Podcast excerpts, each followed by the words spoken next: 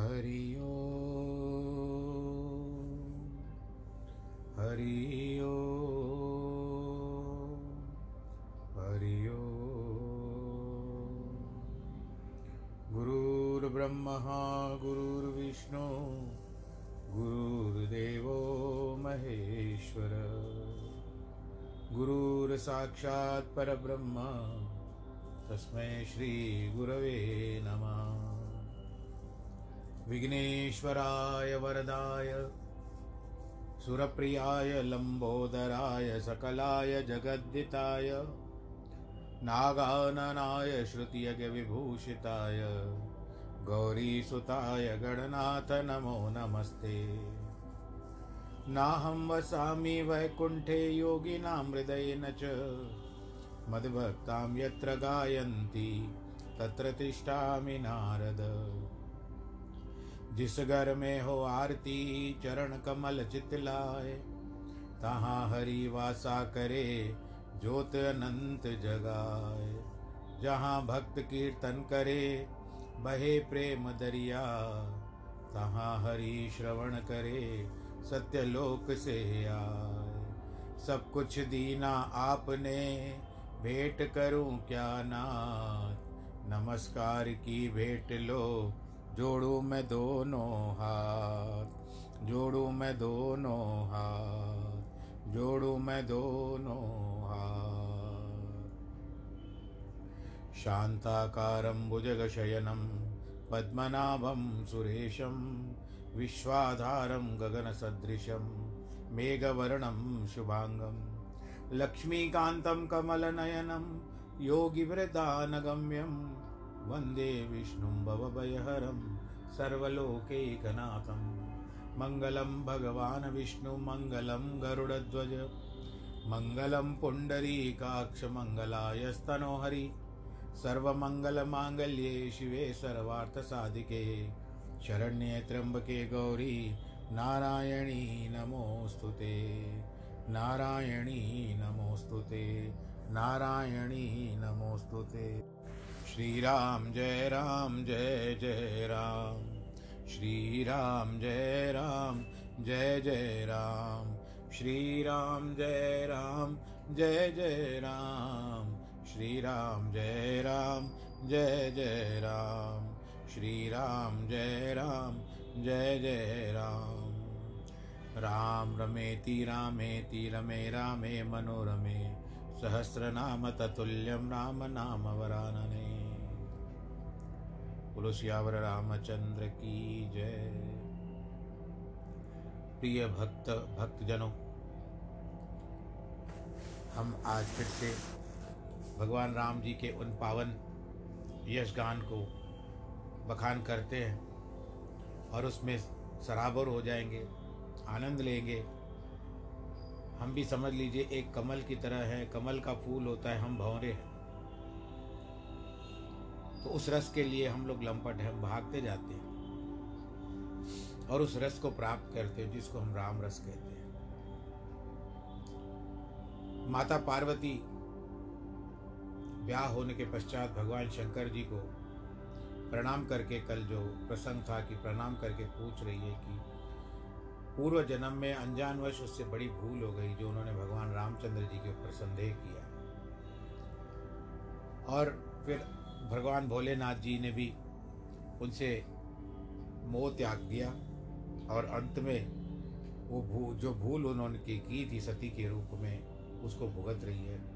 पर अभी भी मन से कोई संदेह कहीं नहीं गए हैं जिनका निवारण कर भगवान शंकर जी ने किया क्योंकि आपको भी पता होना चाहिए कि हरि और हर हरि का मतलब होता है भगवान विष्णु हर का मतलब होता है शिव। केवल एक मात्रा का अंतर होता है। हरि की मात्रा, ई की मात्रा का अंतर होता है। अगर इन दोनों को भी अगर री तो दोनों हर हो जाते हैं। और इन दोनों को अगर मात्रा लगा दो तो हरि हो जाते हैं। तो इनमें जो भेदभाव करता है, वो नरक का भागी होता है आइए आज से फिर से इस प्रसंग को आरंभ करते हैं। अपना अपना ध्यान भगवान श्री रामचंद्र जी के, भगवान भोलेनाथ जी के, क्योंकि वाचक तो वही है। वही कह रहे हैं और हम सुन रहे हैं, हम पढ़ रहे हैं। बोलो सियावर रामचंद्र की जय। पुन पुन प्रभु पद कमल गई, ज़ोर पंकर पान बोली, गिरजा वचन वर, मनहु प्रेम रस सान सियावर, रामचंद्र की जय।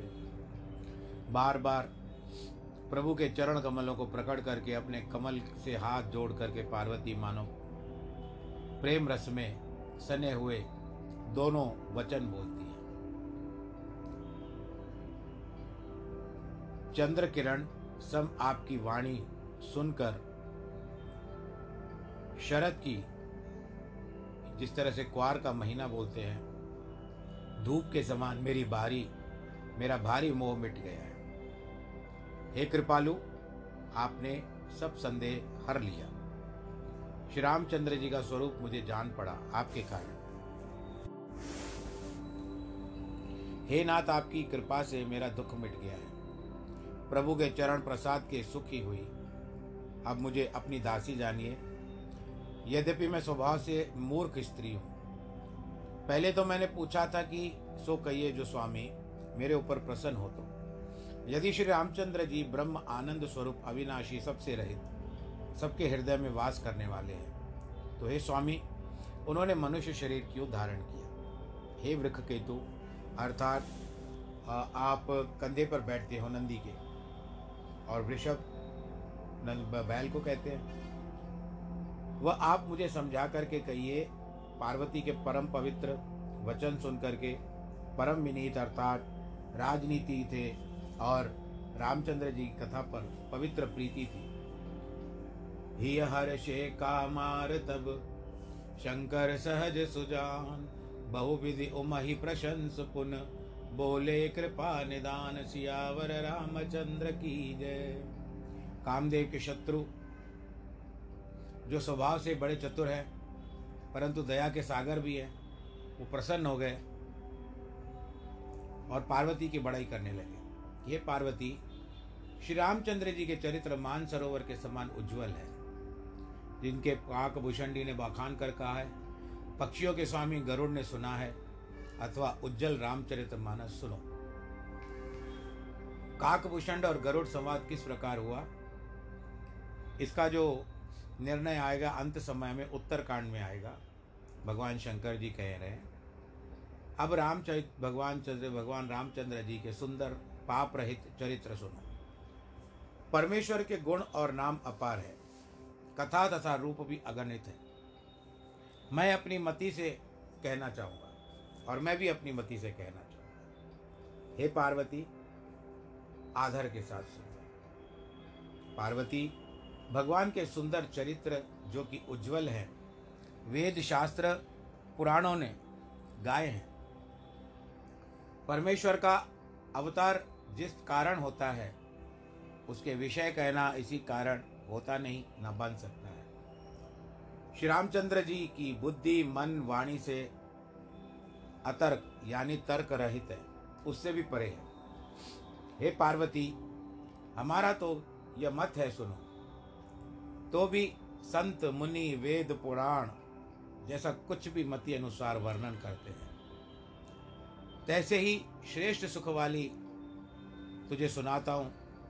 जैसा कारण मुझे समझ पड़ा है जब जब धर्म की हानि होती है, राक्षस नीच अभिमानी बढ़ जाते हैं।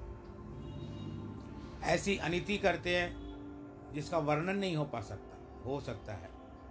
ब्राह्मण, गौ, देवता, पृथ्वी को भी बहुत दुख देते हैं। तब वह भगवान अनेक प्रकार के शरीर धारण कर भक्तों का दुख हरते हैं। यही गीता में भी कहा गया है यदा यदा ही धर्मस्य ग्लानिर्भवति भारत अभ्युत्थानम धर्मस्य तदात्मान सृजा हम परित्राणाय साधूना विनाशाय च दुष्कृता धर्म संस्थापनार्थाय संभवामी युगे युगे। श्री कृष्ण जी कहते हैं, अर्जुन, जब तक धर्म की हानि होती है, तब तक मैं धर्मों का द्वार, अर्थ शरीर धारण करता हूँ। साधुओं की रक्षा, दुष्टों का विनाश और धर्म की स्थापना करने के बाद उस युग में अवतार लेता हूँ। राक्षसों के मारने से देवताओं की स्थिति और वेदों की मर्यादा रखने को राम का अवतार होता है, जो कि जगत में यश विस्तार रहता है। वही राम के, राम जन्म के हेतु है। वही भगवान यश गागा कर भक्त जन संसार सागर को तर जाते हैं। कृपा सागर, श्री भगवान अपने भक्तों के हेतु शरीर धारण करते हैं। श्री रामचंद्र जी के जन्म के अनेक कारण हैं, जो एक से एक परम पवित्र है। एक दो जन्म कहता हूँ, सो हे श्रेष्ठ बुद्धिमती पार्वती, सावधान होकर के सुनो।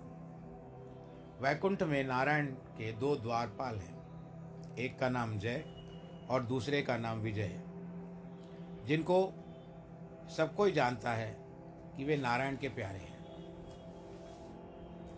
एक समय सनकादि मुनि वैकुंठ भगवान में, भगवान के दर्शन करने के लिए वैकुंठ को जा रहे थे। वहाँ दोनों द्वारपालों ने अभिमान से उन ऋषियों को भीतर नहीं जाने दिया कि हम भगवान से पहले पूछ लें, वो आज्ञा देंगे तभी आप भीतर जा पाओगे। इस पर ऋषियों ने श्राप दिया कि तुम राक्षस हो जाओ। तीन जन्म तक तुमको राक्षस के, जोनी के बाद मुक्ति मिलेगी। बस इन्हीं ब्राह्मणों के श्राप से दोनों राक्षसी देह को प्राप्त होते हैं। एक उनमें हिरण्य कश्यप बनता है और दूसरा हिरण्याक्ष हुआ। उनको जगत जानता है और ये इंद्र का मद भी तोड़ने वाले बने एक तरफ़ से। यह बड़े विजय युद्ध के वीर प्रसिद्ध हुए। हिरण्याक्ष वारा अवतार धारण कर हिरण्याक्ष को भगवान ने मारा, वारा अवतार धारण करके। जो पृथ्वी उद्धार करे, उसका नाम वारा है। जल से पृथ्वी का उद्धार करना करके भगवान वारा ने किया है।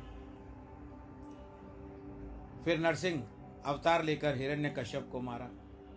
अपने भक्त प्रहलाद का जगत में यश फैलाया। यह कथा भी जगत प्रसिद्ध है। वे ही दोनों दूसरे जन्म में महाबली राक्षस कुंभकर्ण हुए और रावण हुए, जिन्होंने देवताओं को जीता यह बात भी जगत जानता है। यद्यपि भगवान ने मारा, पर मुक्ति न हुई क्योंकि ब्राह्मणों का श्राप था।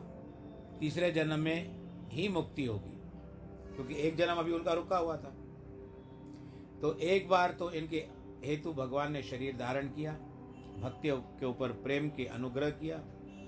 उस समय कश्यप और अदिति माता पिता थे, जो दशरथ कौशल्या के नाम से प्रसिद्ध थे। एक कल्प तो इस प्रकार अवतार लिया और संसार में पवित्र चरित्र किए, एवं दोनों ने श्री कृष्ण जी के हाथ से मुक्ति पाई, जिनमें उनके नाम थे शिशुपाल और दंत वक्र एक कल्प में जलंधर दैत्य से सब हार गए। दुखी हुए देख करके शिव जी ने भी अपार संग्राम किया, परंतु वो राक्षस नहीं मर पा रहा था। तब राक्षस से इंद्र की स्त्री परम सती थी।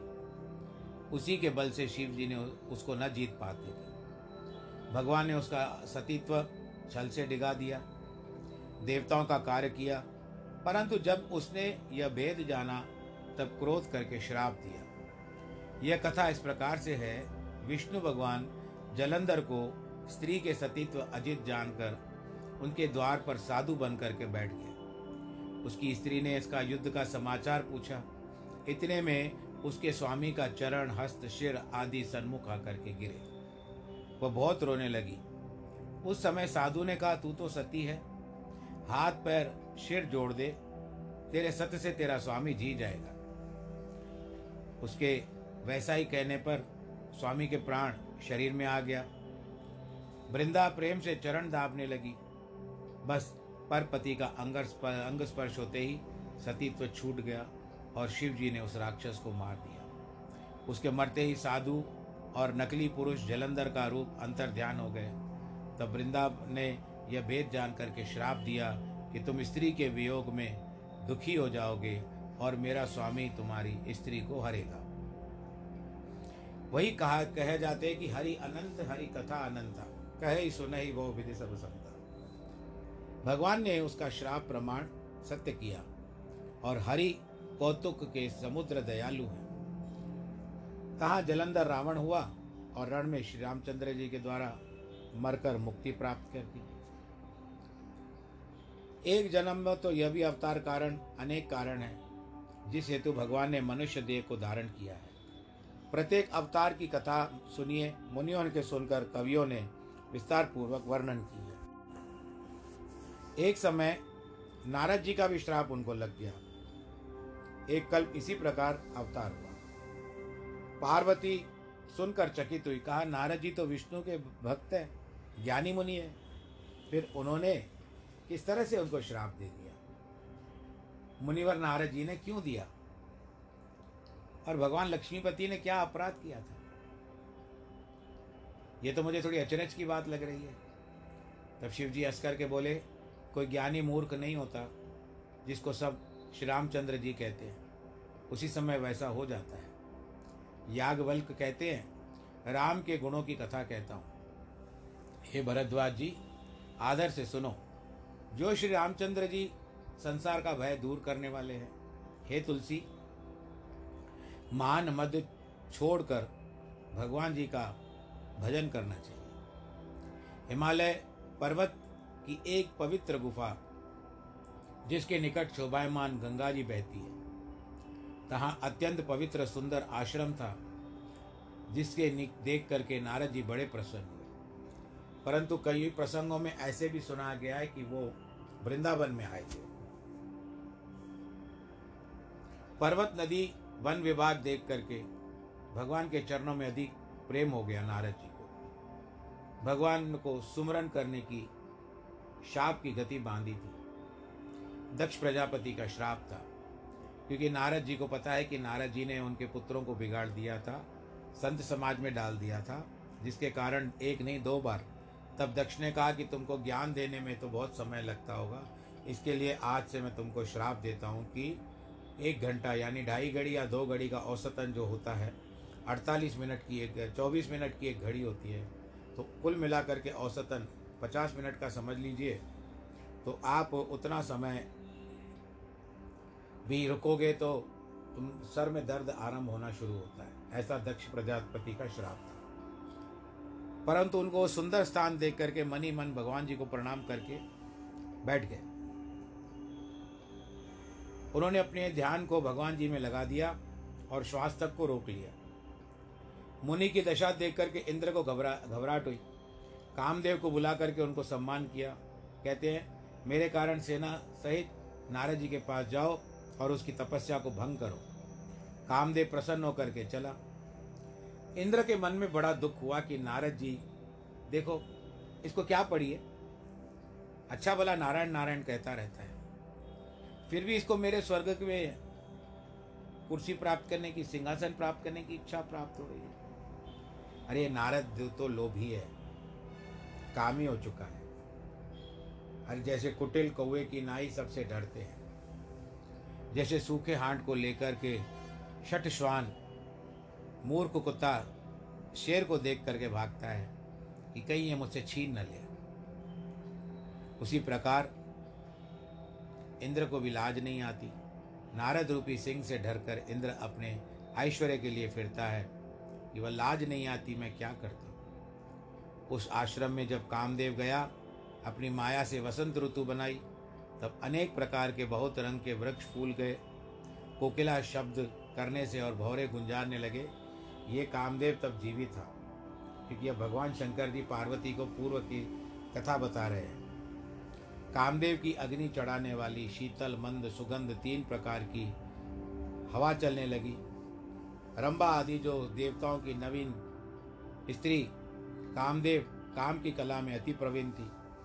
अनेक प्रकार की तान तरंगों से गाना गान करती है। बहुत प्रकार से हाथ ऊँचा कर गेंद उछाल करके नृत्य करती है कि जिससे उसकी तपस्या भंग हो। अपनी सहायता देख करके कामदेव भी बहुत प्रसन्न हुआ और दोनों बहुत सारा प्रपंच करने लगे। कामदेव की माया के ऊपर जो माया कर रहा था, मुनि नारद जी के ऊपर कोई असर नहीं। हुआ अब देखने लगा कि कहीं नारद जी उठ गए, क्योंकि कोई असर नहीं हो रहा है। ये हमारे जाल में फंस नहीं रहे और अगर उठ गए, इन्होंने मुझे श्राप दे दिया तो? कामदेव डर गया। उसकी मेंढ कौन दबा सकता है? जिसके ऊपर रमापति भगवान श्री नारायण जी का हाथ है। अपनी सहाय समेत डर करके हार मानकर कामदेव ने जाकर के मुनि के चरण पकड़ लिए और व्याकुल होकर कातर वचनों से अपराध क्षमा करने को कहा। नारद जी के मन में कुछ क्रोध नहीं हुआ। मीठे वचन कहकर कामदेव को संतुष्ट किया। चरणों में सिर निभा करके आज्ञा प्राप्त करके कामदेव देवलोक को चला गया। मुनि की सुशीलता और अपनी करणी सब इंद्र की सभा में जाकर के वर्णन की। सुनकर इंद्र को भी अचरज हुआ और उन्होंने भगवान नारायण की तरफ़ अपना सिर झुका दिया। तब नारद जी शिव के पास गए और कामदेव के जीतने के मन का अभिमान हुआ। कामदेव के चरित्र शिव जी को सुनाए, तब अपना अति प्रिय जानकर शिव जी ने सिखाया बार बार विनव मुन तो ही जिम ये कथा सुनायो मोही, तिम जन हरि के सुनायो, न हरि ही सुनायो कबहू। चले प्रसंग दुरायो तब हे मुनि, मैं बार बार तुमसे विनती करता हूँ, जैसे चरित्र तुमने मुझसे सुनाया है, भगवान नारायण जी को मत सुनाना। और जो प्रसंग चले तो भी छिपा देना। भगवान जी पूछ लेंगे, कहाँ गए थे नारद जी आप? हे योगी राज बताइए, आपका आगमन किस तरह से हुआ? भगवान जी उनसे कुशल खेम पूछते हैं। जब नारद जी आते हैं, आप लोग सत्यनारायण की कथा में भी सुनते हो या पढ़ते हो ना? कि भगवान जी ने पूछा कि आपका किस कार्य के लिए आगमन हुआ? है संकोच कहिए शंभु दीनोपदेश नहीं नारद ही सुहान। भरद्वाज कौतुक सुनो हरि इच्छा बलवान। शिव जी ने हितकारी उपदेश दिया, परंतु नारद जी को अच्छा नहीं लगा।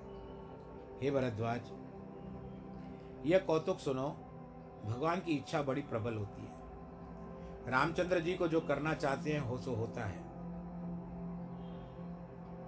हो है वही जो राम रचि रखा। इसका अन्यथा करने वाला कोई नहीं है। शिव जी के वचन सुन करके नारद जी के मन में नहीं भाए, वो अपने पिता के पास चले गए, ब्रह्मा जी के पास। ब्रह्मलोक में गए। एक उस समय, एक समय परम प्रवीण नारद जी हाथ में वीणा लिए, भगवान के गुणानुवाद करते हुए, वो केवल नारायण नारायण का धुन करते हैं। क्षीर समुद्र में गए और लक्ष्मीपति वेदों के समान स्वामी थे।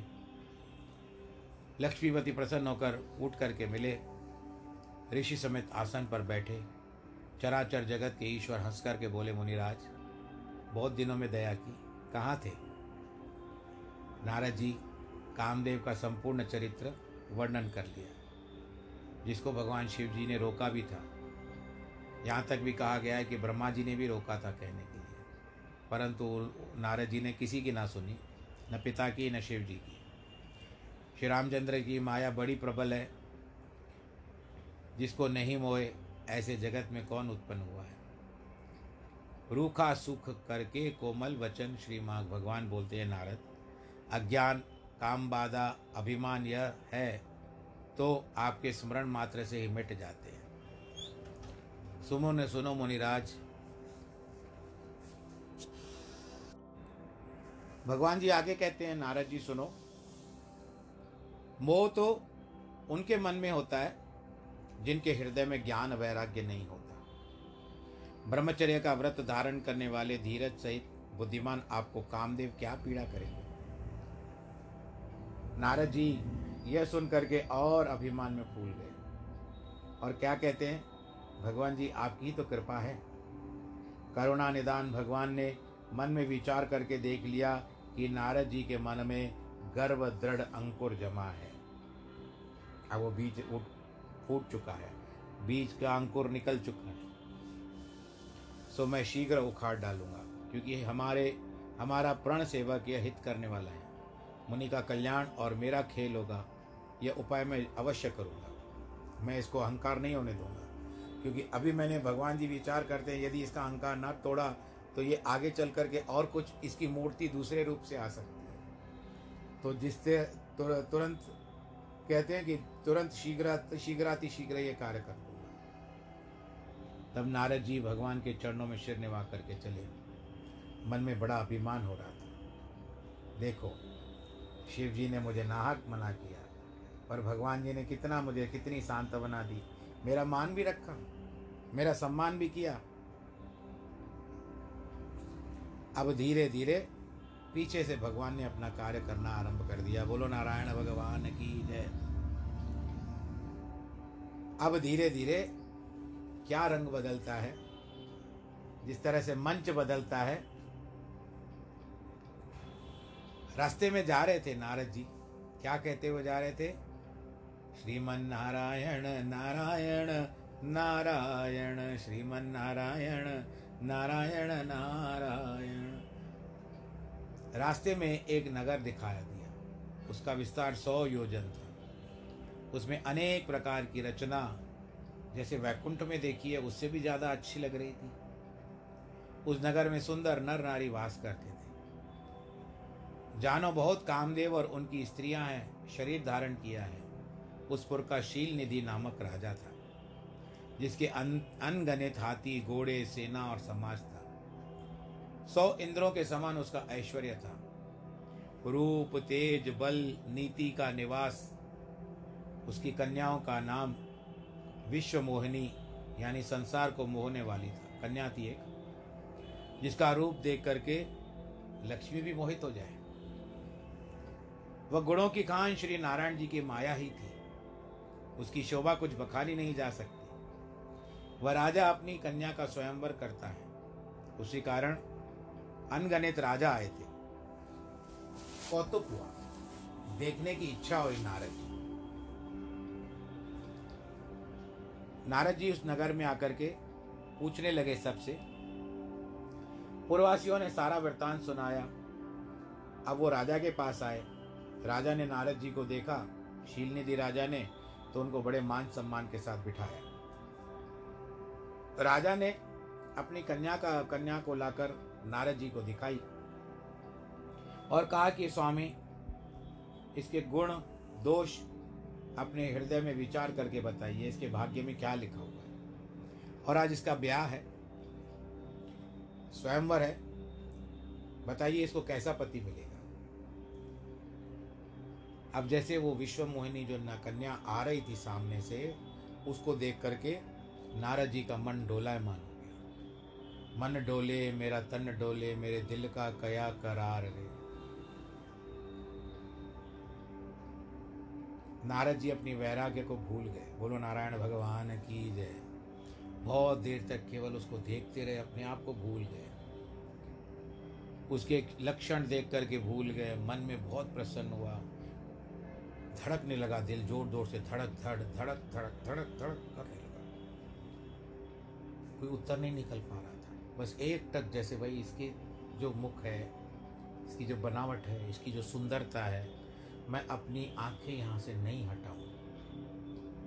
यह समय मेरे हाथ से निकल जाएगा, एक क्षण के लिए भी मैंने आँखें हटाई तो।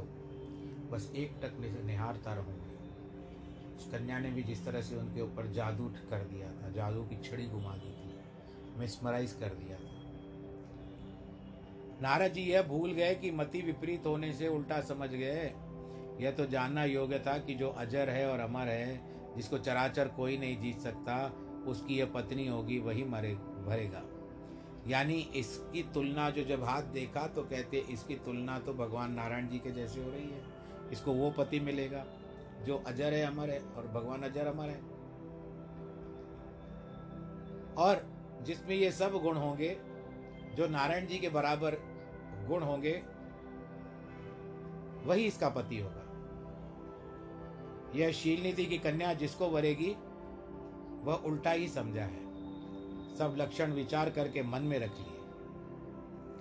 राजा को कुछ बातें बना करके कह दी। राजा से कन्या को सुलक्षणी की बताकर नारद जी चले गए।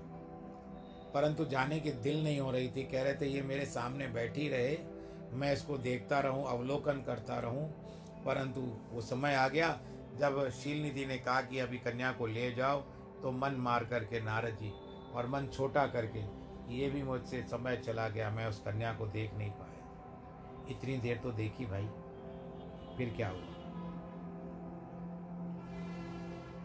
अब मुझे यह यत्न करना चाहिए कि ये कन्या अगर उस तरीके से जो भगवान जैसा होगा, नारायण जी जैसा होगा उसको वर्ण वर्ण करेगी।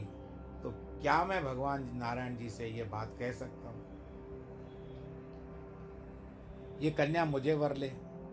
इस समय शीघ्रता में कुछ जप तप तो बन नहीं सकता है। अब मैंने बहुत सारा जप तप कर दिया। अब मेरा मन टूट रहा है। मैं स्वयं भगवान नारायण जी से बुलाता हूँ, पूछता हूँ, क्या होगा हे विधाता, यह कन्या कैसे मुझे मिले? जब नारद जी का ध्यान होता है तो जप तप विहारी हो जाते हैं। इस अवसर से तो परम शोभा और रूप सुंदरी की सुंदरता चाहिए, जिसको देखकर कुंवर प्रसन्न हो। जय माला डाल दे। जैसे आए मुझे देखे और मेरे गले में माला डाल दे। बोलो, नारायण भगवान की। इस अवसर से तो परम शोभा स्वरूपा चाहिए, जैसे भगवान की सुंदरता ही मांगू। परंतु ये देव जाने में अधिक विलंब होगा। मेरा भगवान के समान कोई हितकारी नहीं है। मेरा और कोई भी मेरी सहायता नहीं कर सकता। एक परम हितकारी मेरे प्रभु दीन दयालु नारायण जी हैं। उस समय नारद जी ने एक स्थान पर खड़े होकर के बहुत प्रकार की विनती करी। भगवान कौतुक की अर्थात राजा रूप होकर के प्रकट हुए। क्योंकि वहाँ राजाओं की सभा थी। अर्थात देवताओं पर कृपा करते हुए, क्योंकि उनके हेतु अवतार लेने वाले हैं। भगवान को देख करके मुनि के नेत्र ठंडे हुए। मन प्रसन्न हो गया और सब कार्य सिद्ध होने लगे कि देखने लगे कि अब मेरे कार्य सब सिद्ध हो जाएँगे। मेरे बुलाने पर देखो नारद जी आ गए, दयालु हैं। बड़ी व्याकुल से सारी कथा बताई। हाय प्रभु, कृपा करके सहायता कीजिए, स्वामी, अपना रूप मुझे दे दो और भांति उसको नहीं पा सकता। मेरा मन उसके ऊपर आ चुका है। हे नाथ बहुत क्या। जिस प्रकार से मेरा हित हो, वही कीजिए। मैं तो आपका दास हूँ ना। अपनी माया का बल देखकर दीन दयालु मन में बड़े हंसने लगे। अभी अभी तो नारद जी कह रहे थे कि भगवान, आपकी माया मुझ पर असर नहीं कर सकती। हे नारद जी, जिस प्रकार आपकी परम हित होगा, हम वही करेंगे और कुछ नहीं। हमारा वचन सत्य असत्य मत जानिए। हे मुनि योगी, जैसे रोग व्याकुल रोगी कुपथ्य माँगता है, उसको वैद्य नहीं देता। और रोग से व्याकुल मुनियों को योगी का कहना व्यंग है। इसी प्रकार से मैंने तुम्हारा हित किया है, ऐसा कहकर के भगवान जी अंतर ध्यान हो गए। नारद जी माया के वश होकर के अज्ञानी हो रहे थे। भगवान की गंभीर वाणी नहीं समझ पाए। नारद तो तुरंत वहाँ गए जहाँ पर स्वयंवर के लिए भूमि बनाई गई थी। अपने आसन पर राजा समाज सहित बैठे हुए थे। नारद जी के मन में बड़ी प्रसन्नता हुई। अब तो मुझे ये कन्या है, मुझे छोड़ करके और किसी को भी भूल से भी नहीं वर्ण करेगी।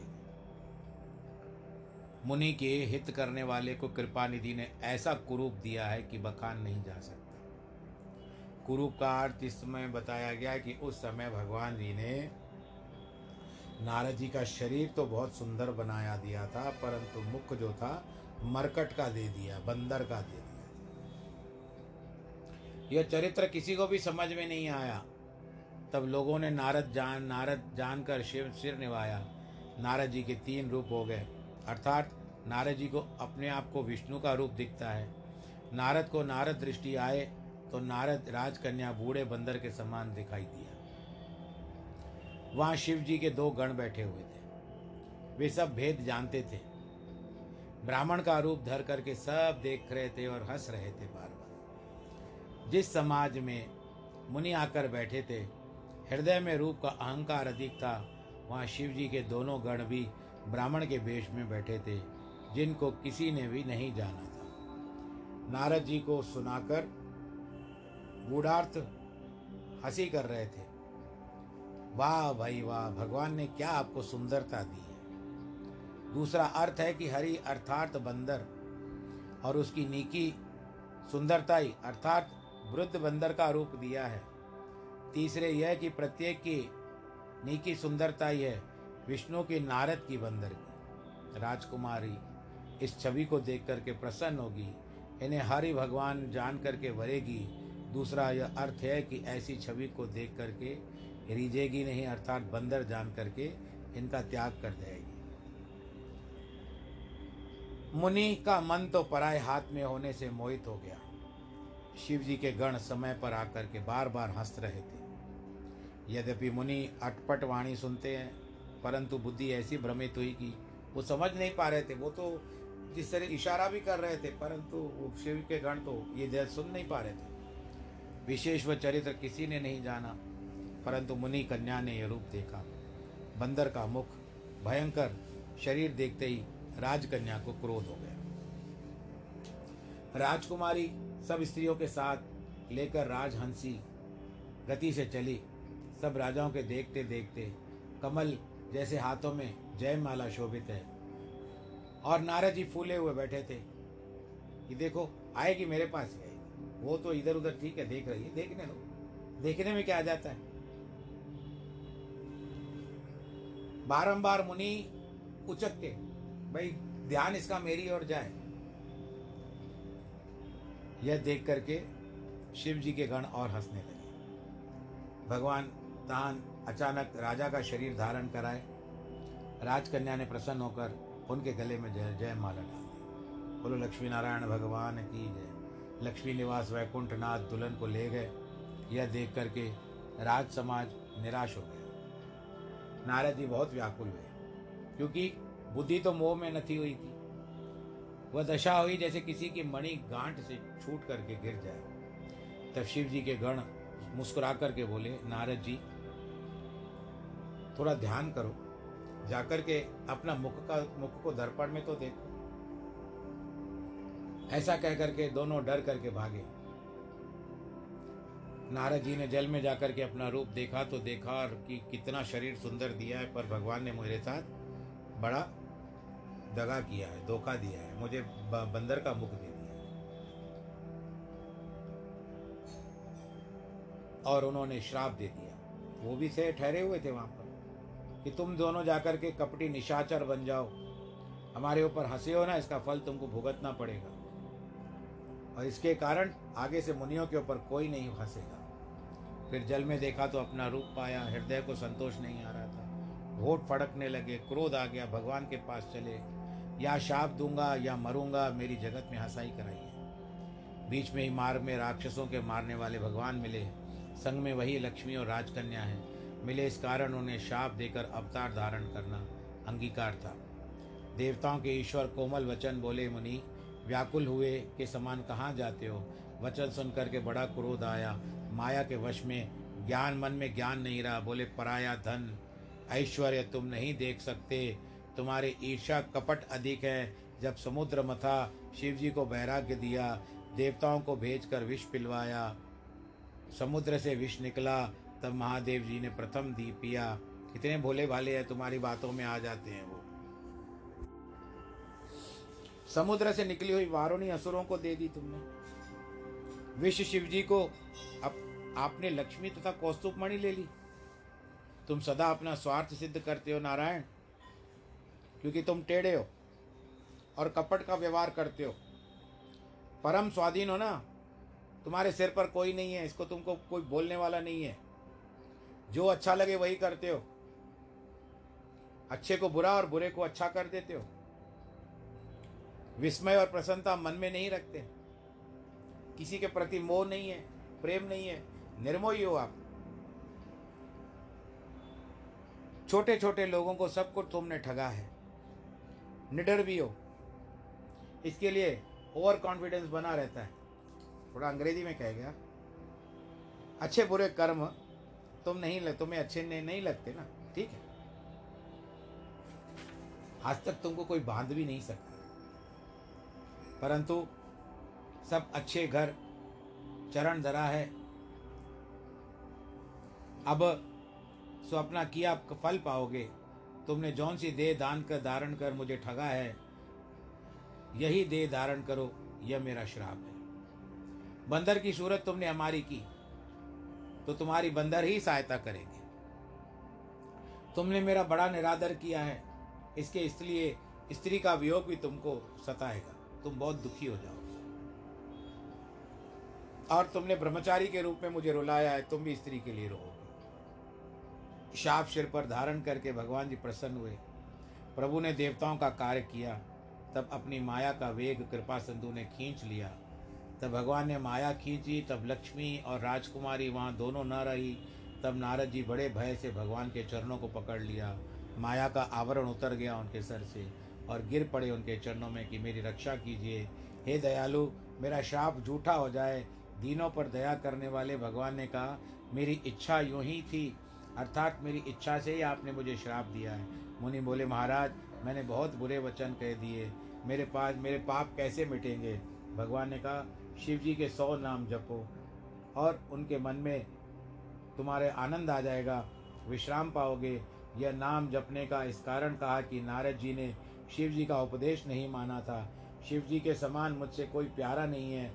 विश्वास भूल करके भी न छोड़ना चाहिए। जिस पर शिव जी की कृपा नहीं होती है, हे मुनि, सो हमारी भक्ति नहीं पाता। ऐसे हृदय में विचार पृथ्वी पर विचरो अब तुम्हें माया नहीं व्यापेगी। बहुत प्रकार से मुनि को समझा करके भगवान अंतर ध्यान हो गए। नारद जी ने श्री रामचंद्र जी के गुण गाते हुए सत्यलोक को चल दिया शिव जी के गणों में, मार्ग में नारद को देखा। अब मन में अहंकार नहीं है, प्रसन्नता से चले जाते हैं। बहुत डरते हुए नारद जी के पास आए। चरण पकड़ करके दुख वचन परे वचन से बोले, हे मुनिराज, हम शिव जी के गण हैं। ब्राह्मण नहीं है, बड़ा अपराध किया, जिसका फल पाया है। हे कृपा सागर, अब शाप का अनुग्रह करो। अब दोनों के ऊपर दया करके नारद जी बोलते हैं कि राक्षस तो तुम दोनों बनोगे ही, परंतु ऐसे वैसे अल्लया मल्लया राक्षस जो कहते वो नहीं बनोगे। ऐश्वर्य, तेज और बल से अधिक तुम्हारा प्रताप होगा। अपनी भुजाओं के बल से तुम संसार को जीत लोगे। तब विष्णु भगवान मनुष्य का शरीर धारण करेंगे। युद्ध में भगवान के हाथ से आपका मृत मृत्यु होगी। तुम मुक्त होकर के संसार में नहीं जाओगे। दोनों ने नारद जी को प्रणाम किया, सिर निभा करके कैलाश की ओर चल दिए। अब हमारा भी समय हो चुका है कि हम कथा को यहाँ पर विश्राम दें। किस तरह से नारद जी की कथा आई, प्रसंग आया, हम लोगों ने आनंद उठाया और आनंद के साथ हमने भगवान जी का गुण, गुणानुवाद किया, कीर्तन किया, नारद जी की भी बात आई। तो आज के कथा को हम विश्राम देते हैं। बाकी जो भी होगा, कल देख किया जाएगा। आप बड़े आनंद के साथ सुनते हो, मुझे उसकी भी प्रसन्नता है। और आप सबको ऊपर भगवान जी का आशीर्वाद रहे।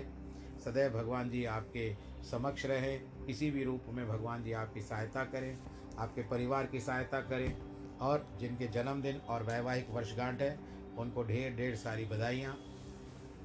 आप अपना ध्यान रखिए, कोरोना काल चल रहा है, अभी तक पूरा गया नहीं है, इसी कारण सैनिटाइज़र, मास्क इत्यादि का ध्यान रखिए, भीड़ भाड़े इलाक वाले इलाकों से दूर रहें, सोशल डिस्टेंस मेंटेन करें, और सामाजिक दूरी जिसको कहते हैं बस यही बातें मैं आपसे कहना चाहता हूँ, ये संदेश समझ लीजिए और भगवान श्री राम का गुणवान, गुणगान करते हुए अपना समय बिता दीजिए। श्री राम जय राम जय जय राम, श्री राम जय राम जय जय राम, श्री राम जय राम जय जय राम।